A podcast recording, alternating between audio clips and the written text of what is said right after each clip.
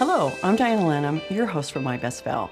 Today's guest is Victoria Pelletier. Victoria is a 20 plus year corporate executive, a board director, a number one best-selling author, and a professional public speaker. Victoria is going to be sharing her story of how she overcame adversity and became unstoppable. Please welcome my guest, Victoria Pelletier.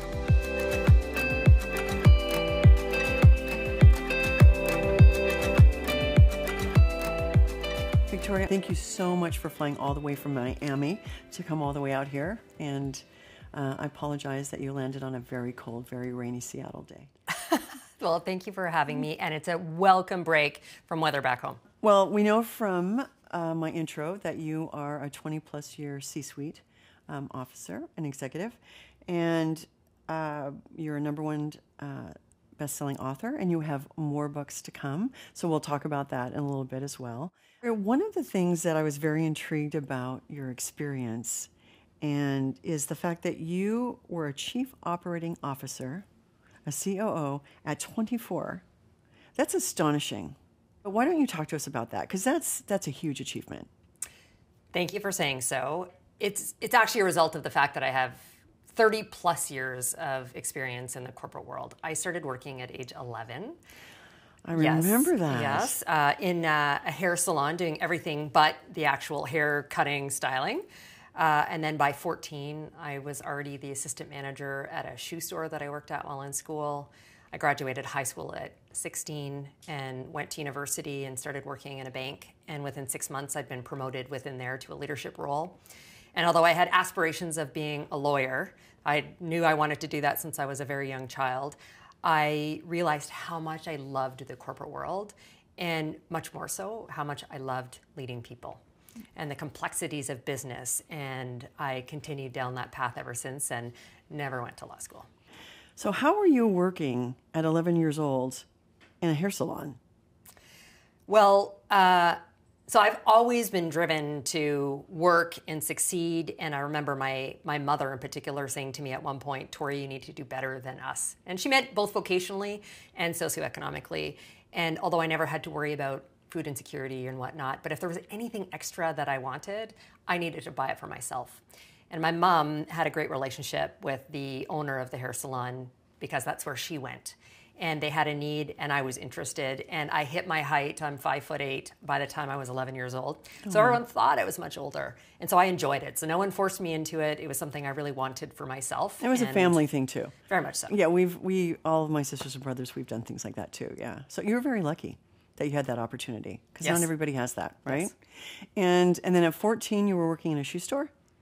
yeah, so I shifted to I wanted to work and you know where most of my friends were hanging out at a mall, mm-hmm. I think, and uh, and so I got a job working in a shoe store. I've always been a pretty big shoe fan, yeah. uh, and I was one of their top sales people within the store. And so the manager promoted me to assistant manager, and it was a very interesting experience because at 14 I was leading people who were 20 people, uh, 20 years plus my senior. Yeah.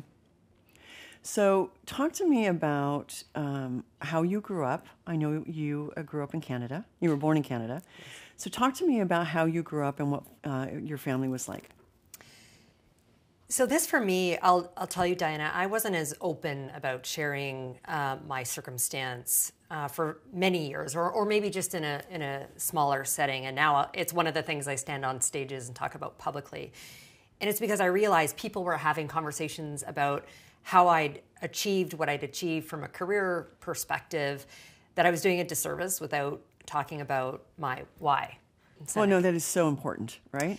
And so for me, my childhood was incredibly wrought with trauma and abuse.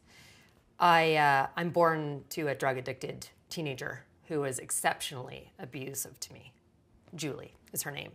And so I spent the first number of years with Julie, who, um, you know, moments of fit and rage would um, extremely abuse me. I was pushed upstairs, downstairs. You're audience might see a droopy eye sometimes. That's a result of having a cigarette in my eye for which I wore a patch for months oh um, when I was three. And Julie met um, a, the couple that would later become my adoptive parents um, in a bar. Uh, my mom was a writer for a Canadian music magazine, and so regularly in bars, and uh, and so they um, became friends. And after a number of incidents, um, she would call the woman that later became my mom and for to take me for a period of time. And so I remember the last words I heard from Julie while I remained in her care, which was, "Come and get her before I kill her." And those were the last words before the couple that would eventually become my adoptive um, family. Uh, those were the last words I heard before they came and got me. And it was after that incident, my mom, and for me, your family are those that raise you. And Yes, so my mom yeah. is the woman who, who raised me, and Julie is the one who gave birth to me. And uh, so my mom approached Julie and said, We would really like to take her from you.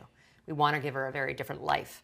And so the most self, selfless thing Julie could do was agree. And so I'm very fortunate to That she be- did that for you. That she did that She did me. something for you. did you have siblings? Siblings? No. So thank, thankfully, um, no one else needed to endure that. But I did have a, an extended family. Um, Julie was one of four girls.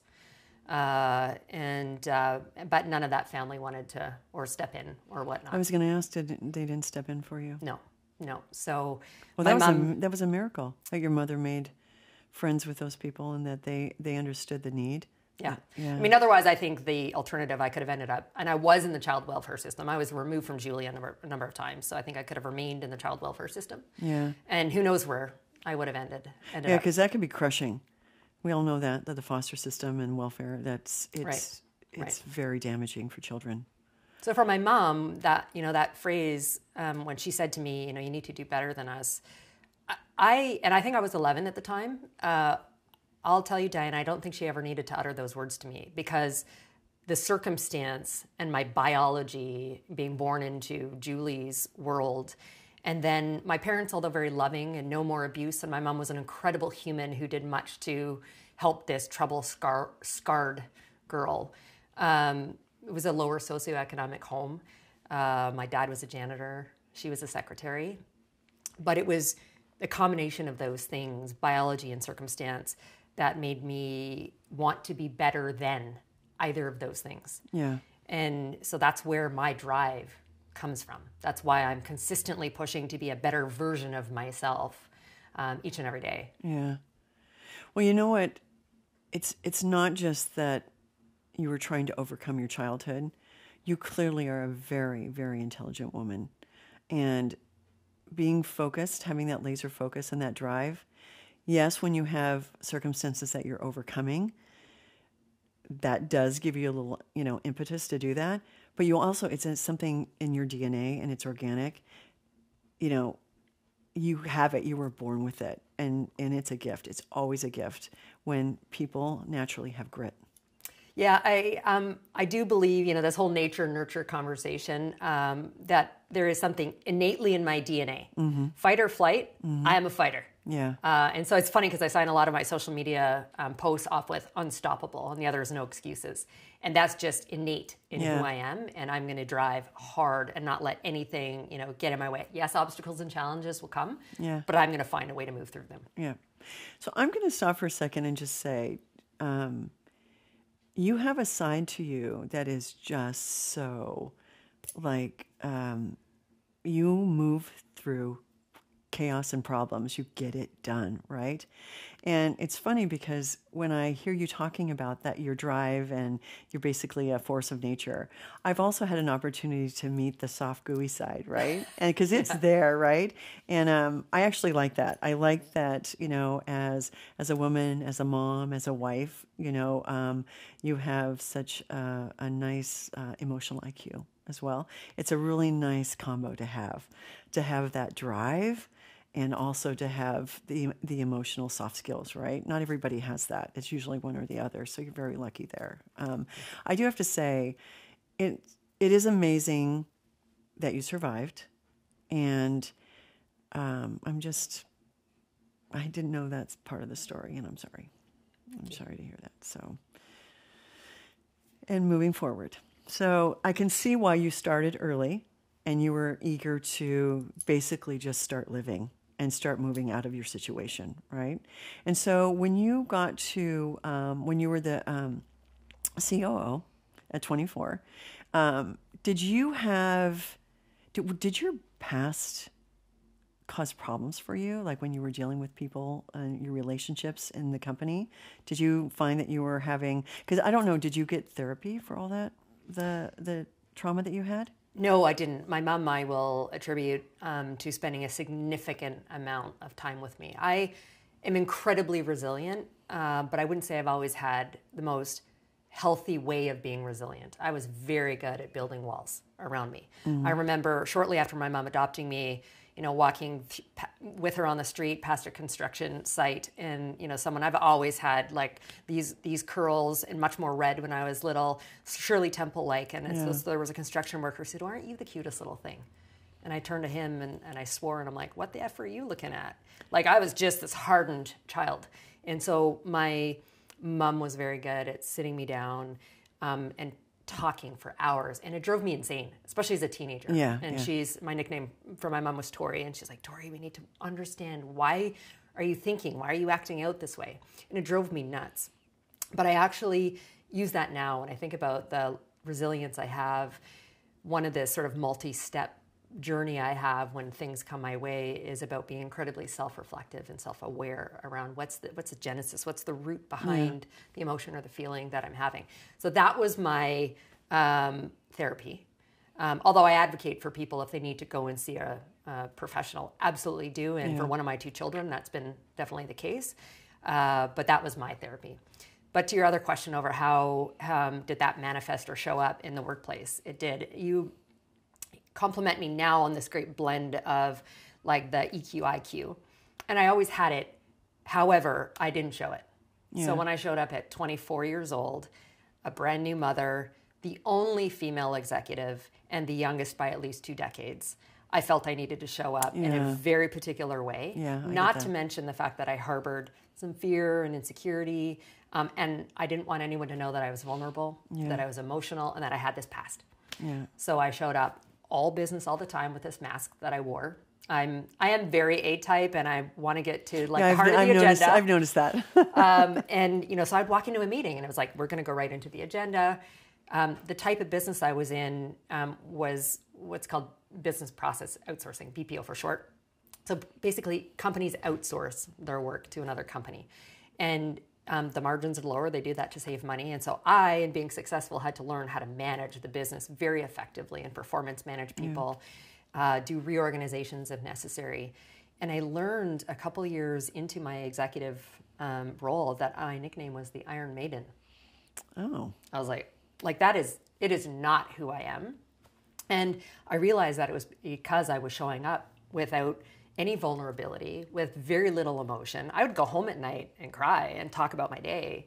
I am a highly emotional individual, but I wasn't going to let anyone, yeah. anyone in the workplace see that. Yeah. I didn't want anyone to question my seat at the table because I was young, because I was a woman. That's what I was going to ask you about. Do you think that, because I actually had, um, I was a director very young. I was just in from 21 to 24 and I was constantly feeling like I had to prove that I had the right to be there. I had the experience to be there. I was chosen to be there, and I but I was also working with people that were 20 years older than me. You know, 10 to 20 years older than me. So I always just felt like I was proving that I could have that seat at the table, and I was I was a peer, right? And so I was very businesslike all the time as well. It was it's just I felt like that's what I had to be. Like I had to I wanted to be older, and so I felt like I had to act older. And I realized you know, several years in, that I was there because I had the skills and I had the knowledge, and that's the reason I was there. So I, I didn't have to go through all of those kind of, you know, uh, machinations to make people like me and feel like I was uh, professional.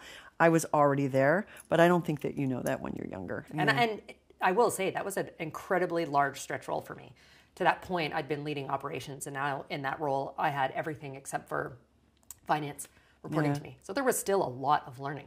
I, I, I, also don't love the phrase imposter syndrome, but that's probably the most appropriate way to like describe yeah. what I was feeling at that point. I'm a, actually I'm a big believer in imposter syndrome. There are so many people have that, and mm-hmm. women definitely have it more than men. Um, but it's it's just a whole thing, and, and it's, we, it's what we put on ourselves. You know, half the more than half the time, nobody's thinking that you don't have a right to be there, right? But women have a tendency to do that as well too. So, well, so talk to me because uh, you were saying that when you showed up with your age and a new mother. So talk to me about your children and your relationships. When did you get married? Oh, I've done everything very early, it seems. Uh, so I met my ex wife. Um, I came out at 14 um, as bisexual, although I tend to just use the word queer today, meaning I'm not straight. Um, so I came out at 14, uh, although I had mostly boyfriends, but I met my wife when I was 22 and she was 35. Wow. It's a big age difference. But again, I prefer maturity. I felt I'd, I had a lot of years behind my 22 year old belt at that point. And um, my wife had been married previously. So actually, I became a stepmother at 22 to a 10 year old. Oh, wow. So that was my first foray into motherhood. Yeah. Uh, but I was clear with her, Dee is, uh, was her name. She's passed away. Um, and we can certainly talk about that later. Um, uh, that I always wanted to be a mother, biologically have my own children, given that I had no biological family around yeah, me. Yeah. And uh, so she's like, great, let's do this.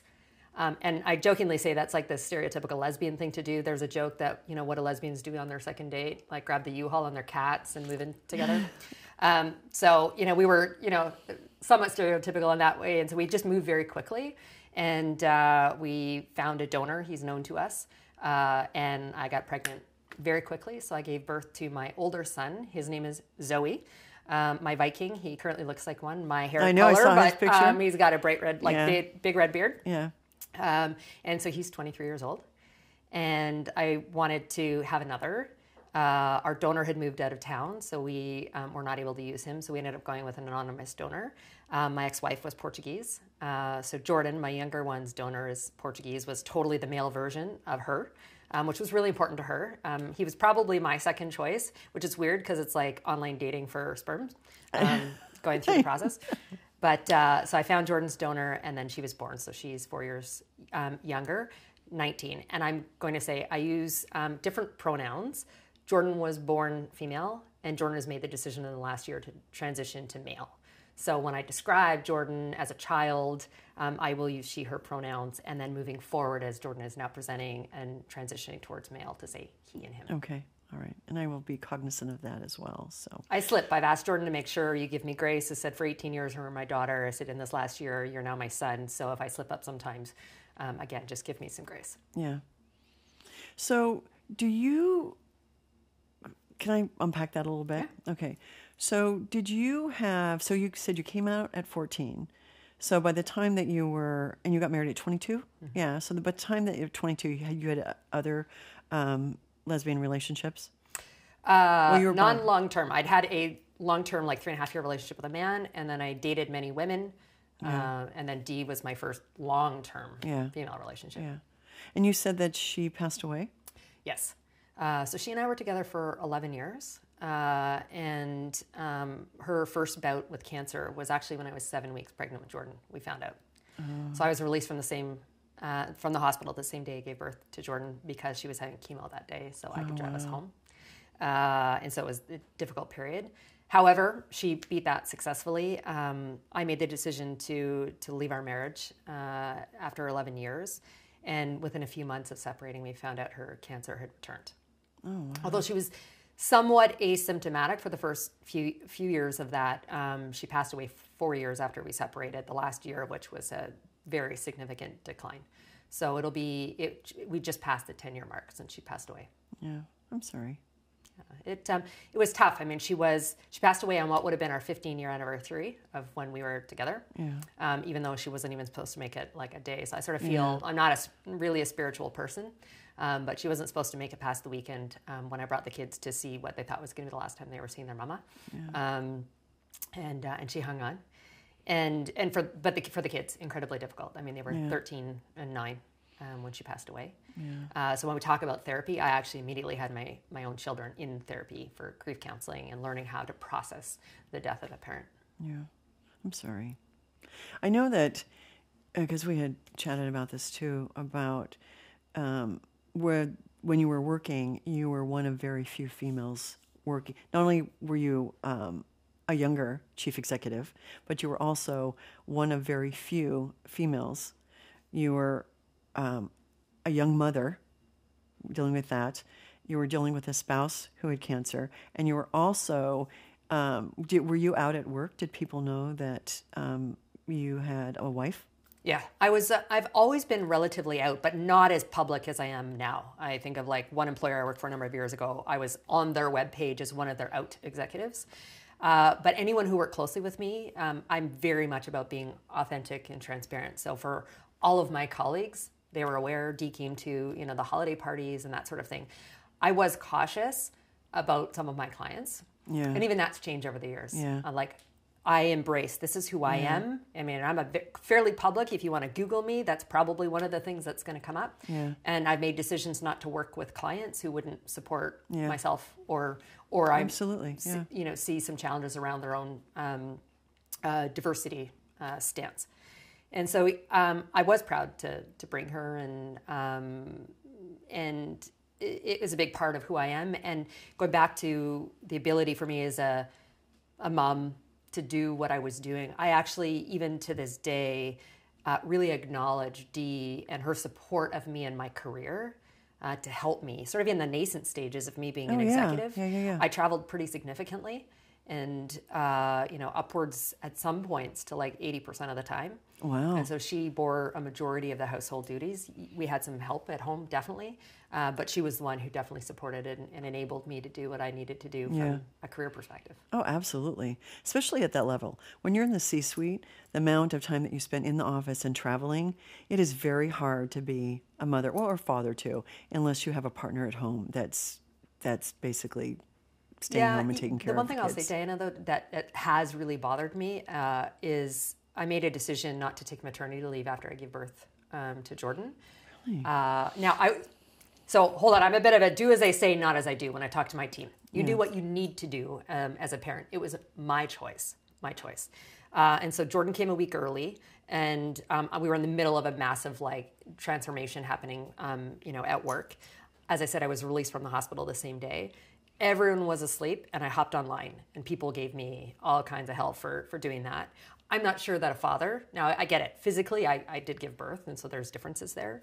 But then when I returned to the office a couple weeks later, like the flack that I got from people, again, my male counterparts who spouses had had children weren't receiving the same kind of um, pushback that I was, which I thought was unfair. I get that. Yeah. Cuz you know, I I'm there is definitely a perception if you're not home with your newborn child that you're not being a good mom. And not just from from I mean it's from men and women, right? But if you're if you're going full hell uh, full hell at your career basically and you're in the C-suite you don't have a lot of time. I mean you're making decisions for the company and you're usually managing several teams right? And even if you're staying at home and on that maternity leave you're going to take calls and you're going to look at your phone right? It's just a different level of business. But i i can imagine how hard that would have been by people like probably saying comments or like who's watching the baby? and where's the baby? and things like that. It is a little it is unfair. And it's very one-sided. However, you make trade offs. Mm-hmm. And so I do recall that, you know, I would try to leave the office to be home and have dinner with my family. And then once everyone went to bed, I just hopped back online for a couple of hours. Yeah. Like there's a, so people will often ask, like, how do you have or do it all? And so you, you, you don't. You're like you're, you're there's constant compromise and you can have all just maybe not all at the same time Mm-hmm. Yeah. but i also feel like i made the right choices for the support of our family i was a primary earner in our in our household but also i made pretty important decisions when it mattered. And when dee died um, i had a job i loved. I was working in new york and i went back and forth between toronto and new york because we were divorced and shared custody of the children. And but i traveled 15 to 18 business days a month. Wow. And Dee had the children whenever you know I was traveling, and then after she passed with no family, I needed to make a decision, and so I quit a job I loved to move to one that had less travel and would keep them based because I debated do I move them to New York where my job was, but then that created a whole other upheaval for them after having just lost a parent. yeah And so that was the right decision for my family at that time. So yes, I didn't take maternity leave after I had Jordan, but I also feel like I made the right decision at the right time. Yeah. And then Dee used to coach our kids' hockey teams, um, and I played hockey as well. Good, That's so Canadian. Good Canadian That's so. Canadian, yeah. Um, and so she used to coach the kids' hockey teams, and so I started to do that. Oh as a way to like step in and be much more evolved. You know, I think Jordan at times is like, Mom, you didn't spend enough time with me. I'm like, well, let me just remind you that 20 hours a week driving to and from the hockey arenas for both practice That and, counts. Uh, that counts. Yeah. Did you like that? Did you like being a coach? Uh, I did. I did. It's much like in business. Yeah, I was gonna say it's what I kind of what you're doing during the coaching. day. What I didn't like were the parents. Oh, yeah. Um, you know, who at some point, yes, it was a competitive team, Mm-hmm. uh, but you know, they they were not going to, you know, the women's version of, you know, the the NHL, uh, and so that that's the aspect I didn't love uh, as But much. most coaches say that. They say, We love, I love the kids. I love the sport. I love developing and growing these little brains and bodies and stuff. But dealing with the parents is the worst aspect of it. Yeah. But that's everywhere. Yeah. You know, Although, much like in business, I asked for help because I didn't. I actually didn't grow up playing hockey. I started playing in my early twenties, uh, and I learned how to play the game well. But I still had some fundamentals, not of the game, but um, there were some things that were missing. So I made sure. Um, at some point, I was asked to be the head coach. I was like, um, okay, um, but of I, course you were. but I That's didn't- just how your trajectory but I didn't was. actually. So where I lacked, I didn't know how to run our practices that well, and so I just made sure that I found other people to come in and be the assistant coaches, or some of the parents who could come and help run the practices for me. Yeah. It's because you know how to manage people and you get stuff done, right? And usually they want people want to put that person in a leadership role because they know that you can manage and and things aren't going to fall through the cracks, right? But it is hard when you don't necessarily know all the mechanics of the job that you're the head coach of. Yeah, yeah. And so you played hockey too, Uh, yeah, and you have all your teeth. yes. You have all your beautiful teeth. Yeah, although I the funny story is uh, I had way more injuries once I switched to playing in a women's only league than when I used to play co-ed. Really, Women are brutal. really. Uh, yes, but that just like I thrived. I loved, and so I played probably about three times a week when I could, and if I was in town. So that was my cardio while I was in a you know um, working out in the in the gym. I just I really loved it, the team team Yeah. dynamics, and it is the one thing that I'd say that I stuck with. I don't generally like to do things that I don't perform well at, but that was my ex- I know shocker, right? Um, I know. but that was my exception because I could skate. I've always been able to be a good skater, but I had never really been out there, you know, with stick in hand. So I had to learn those things. But Dee played with me. She was the reason I really got into it, and I loved the dynamics on on the ice. Yeah. And so I stuck with it, Yeah. so that I was able to play. Um, at sort of the highest um, recreational level to like the lowest level of competitive. It was amazing. And how great that your whole family was involved with it. You know, that's kind of the dream, right? You want to get involved with something that your kid does, and if your partner's doing it too, and all the kids were doing it, that was kind of yeah, that's kind of a nice thing. It's a dream. But how how did you move forward after Dee died? I mean, you must have been in such under such incredible pressure. It was um, it was tough. It uh, on a multitude of fronts. I mean, I my primary focus was on my children and making sure that they were getting the support that they needed, um, and I knew I was going to have to make a, a, a job change. Uh, I was working with American Express at the time, and um, the division that I was running had just gone through um, a, a transaction, and I was locked in as an executive, and so it was very difficult for me to try and change roles. So I ultimately needed to leave the company, and so uh, I then had to go through that, and then started a new company. And the first, so, still as an executive, but you know, as you're onboarding and ramping up. Oh up, yeah, the ramp even- up is tough. Yeah, So it's twenty four seven. I was dealing with that, and so some of my closest friends, I believe in chosen family, Yeah, and they're the ones who stepped in to help me. Uh, as you know, I couldn't always be home at six o'clock, you know, for dinner, and so I had an army around me that were incredible in supporting me. that's where the saying "it takes a village" comes comes from.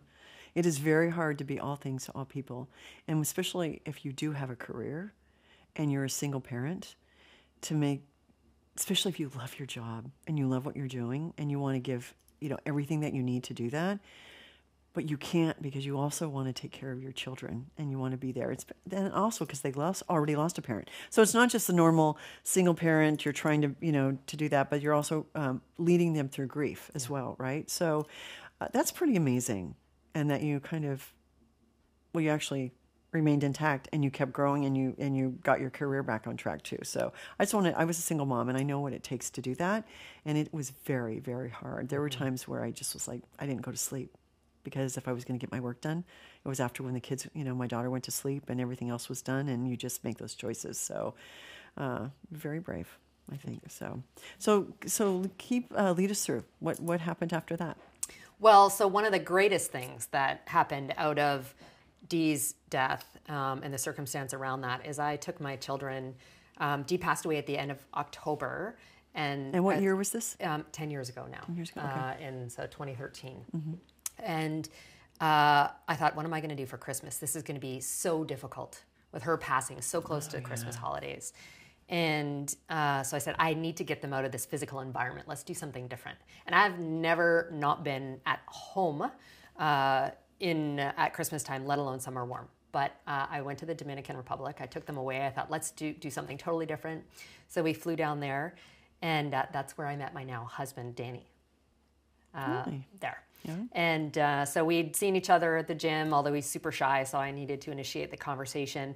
Um, he was sitting in front of me in the pool with his feet in the water. Jordan was swimming. And after a couple of days of no adult conversation, I'm like, I guess I just need to do this.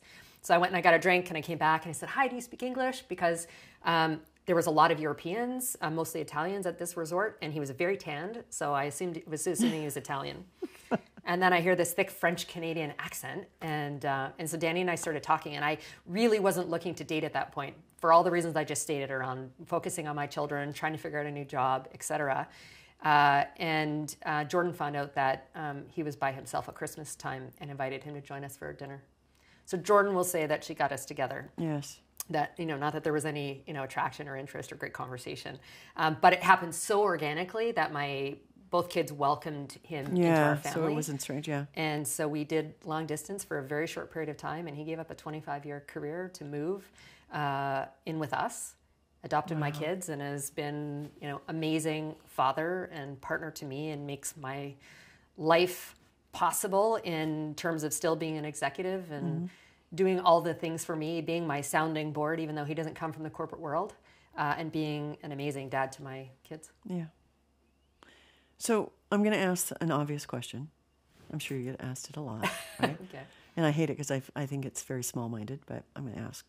So, t- was there any transition for your children going from um, living in uh, a household with two moms to now that you're going into a household where you're now living with a man, right? Were that was there was there any sort of transition for them or I'm sure did you, people ask you questions at work? I mean, but you're queer. You came out as queer. It wasn't like you were a lesbian and now you're within a heterosexual relationship. So to me, that there that you've already established that that's mostly although people make assumptions so yeah. just because i is was that is that too weird of a question for you? No, answering? no, okay, no, no, okay. no, not at all. I um, so people made it, make assumptions. So because I was married to a woman, assumed I was a lesbian, and so the conversation turned to, well, did you change back? Like, Yeah. and I was like, no, no, like teams? Uh, I'm like, "N- no, no, I haven't. Uh, and for my children, um, it I, I'm sure that from some of their friends, they probably heard things, but I don't. I didn't find they had a difficult time adjusting, and I think it's because, I mean, Dee and I had an amazing friend group that were so diverse. In fact, Yeah. we moved to the suburbs north of Toronto, where it was a predominantly straight community. Mm-hmm. Um, we were the only same-sex couple that were living there, and most of our friends became our neighbors. So they were Mm. very used to, um, you know, heterosexual like couples and all around us, and. Um, and they knew that I had dated men before too. So for them, it also wasn't like a shift in mindset. Oh, I see. Uh, so it seemed f- fairly easy uh, for them, um, quite honestly. The the bigger adjustment was Danny's um, much better at.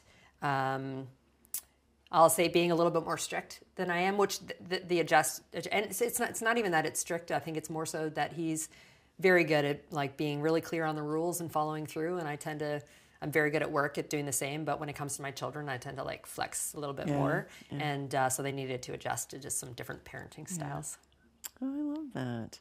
So tell me again, how long have you guys been married? So we.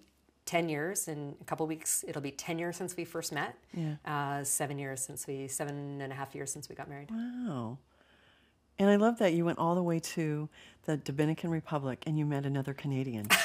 Isn't that wild? yeah. yeah, yeah, yeah. And he's so he's from Quebec, right? Yes. Quebec. Quebec Yes, City, yes, which yeah. is a very, very French. And most people automatically assume Montreal, uh, which is very bilingual city.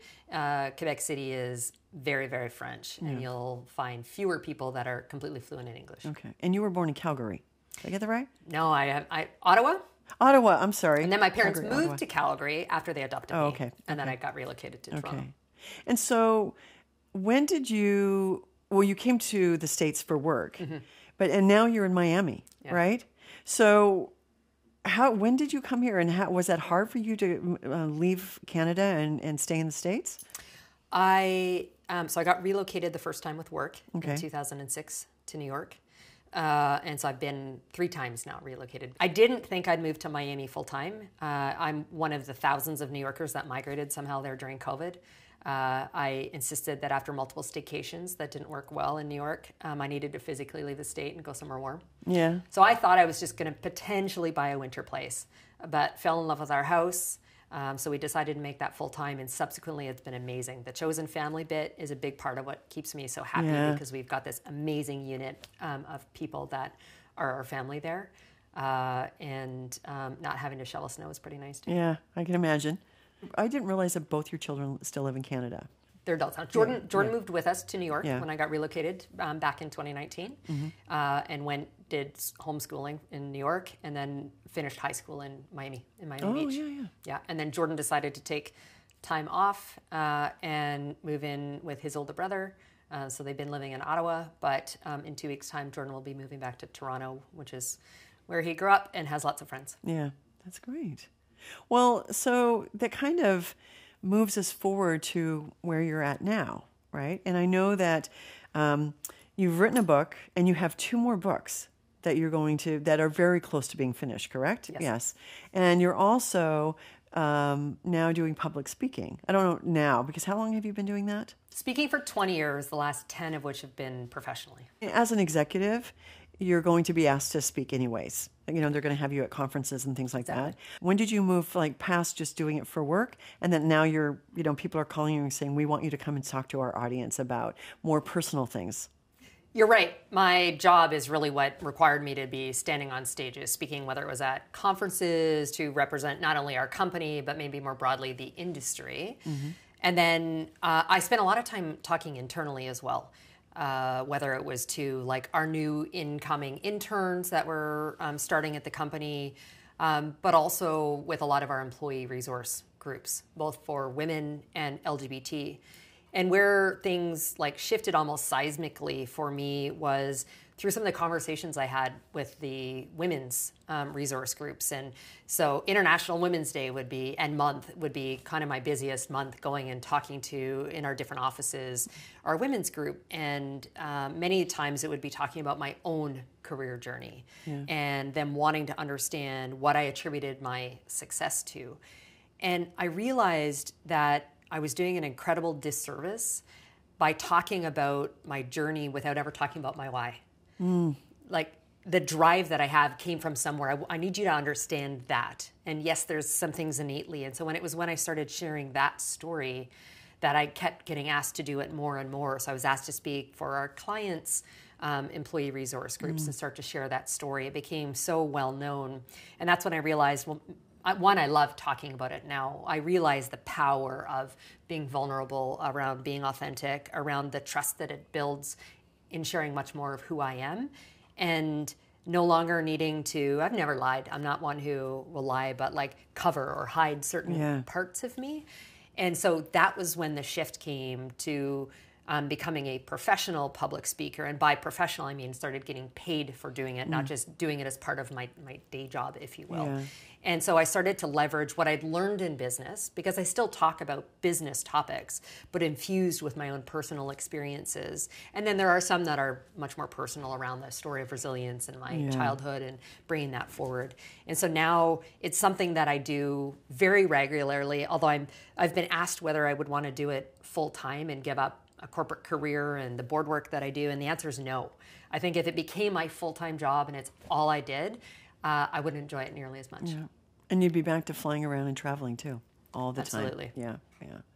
Well, I love that, um, especially because you are now combining all your years of experience with your childhood and the trauma there, and showing people that this is where I came from, this is how I use it, and this is how I, have I've moved forward. But just like in any discipline, any industry, people like to see themselves and the people they look up to and respect, and especially because you've achieved a level of success, you know how important that is, right? And so some people will be like, well, I have to hide this past that I have.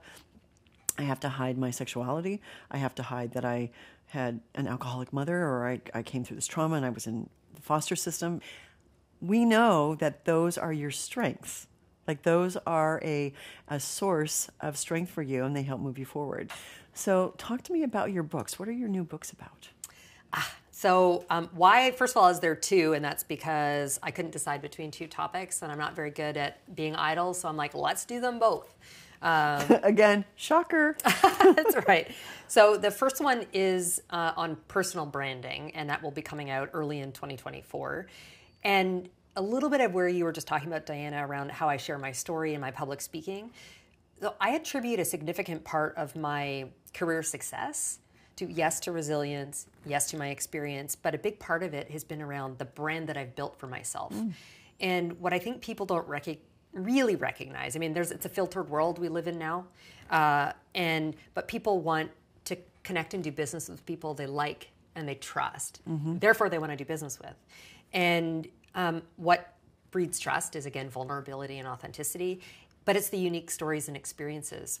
And so, yes, I'm known quite well around some of the adversity that I've um, I've experienced and come through. That's part of my brand. I'm known for being. I, I have another nickname as the turnaround queen. I've been through 18 mergers and acquisitions, and um, am very good at turning around distressed businesses. So that would be another. Oh wow! But also around who I am as a leader. I am unwavering in ethics, integrity, and the values that I hold, uh, and also extremely committed to what I refer to as whole human leadership, which is part of the second book, which is around leadership and culture and the right kind of environments we create.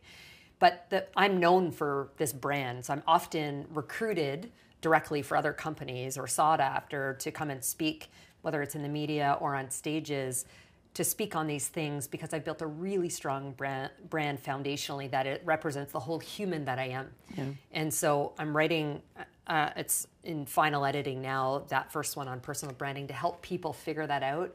Um, what stories do I tell? What makes me uniquely different from others who do what I do?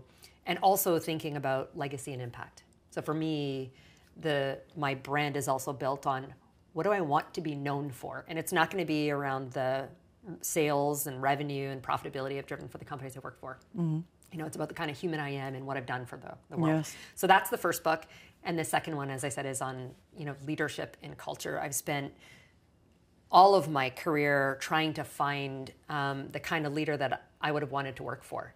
Not, not that I haven't worked for some, some great leaders that I've learned from, but none were my word, um, trade, trademarked whole human leader. I evolved from the Iron Maiden to the Turtle, which is actually the nickname my best friend gave me. Tough exterior, I can handle a lot, but I am incredibly soft on the inside. You know, this little marshmallow. And so, how, how do you how do you bridge that as a as a leader? How do you create the right kind of environment and culture for your team? So yeah. I'm um, sharing that with 30 plus years of experience.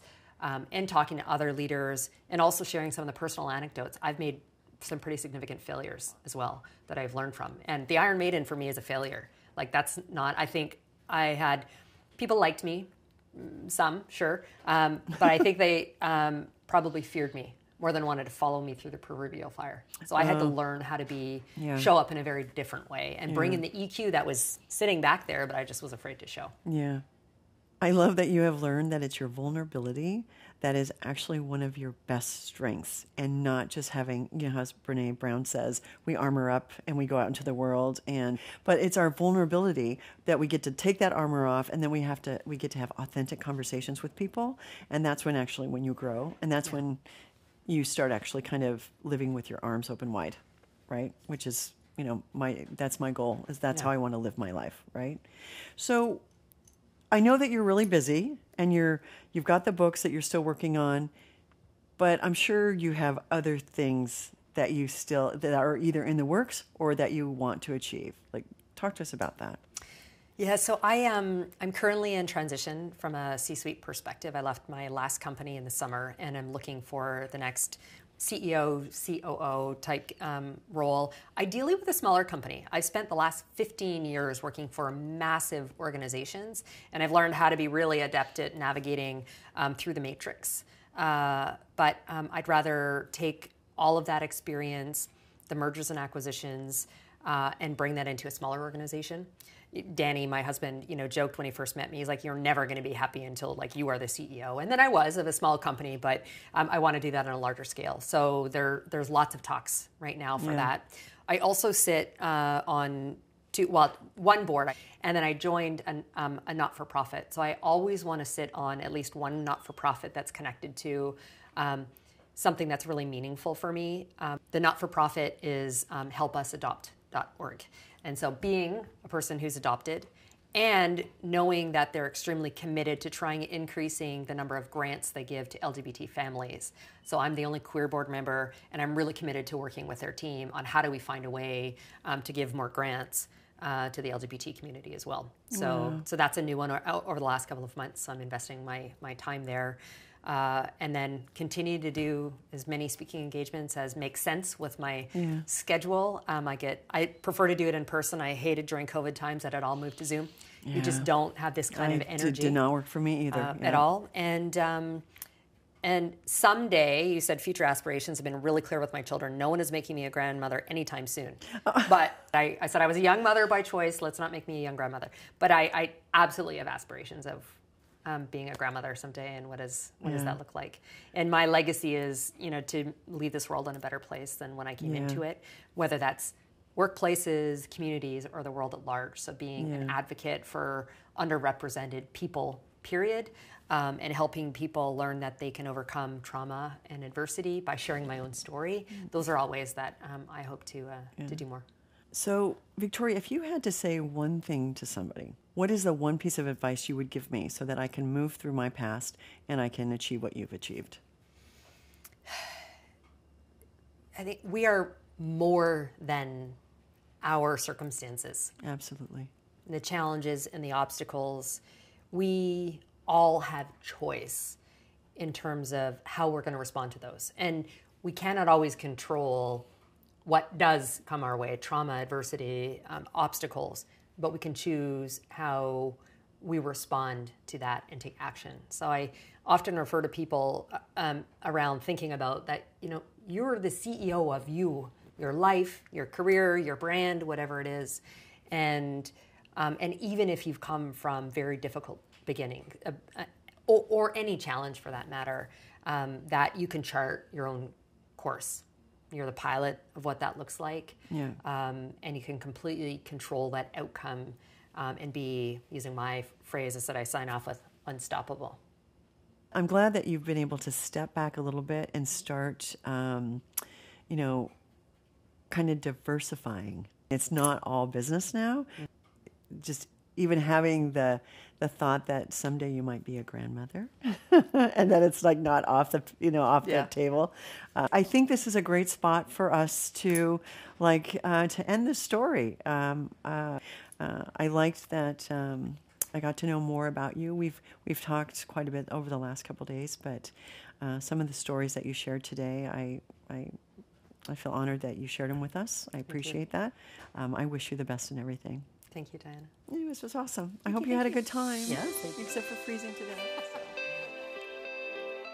Do you have a story that needs to be told and you'd like to be on the show? Then send us an email at contact at mybestfail.tv. If we think it's a good fit, we'll reach out. Today's episode of My Best Fail was created by Director of Photography Aaron Castillo, Editor Jennifer C. Bird, Sound Brian Binning, Gaffer Billy Miller, and Makeup by Marissa Loya.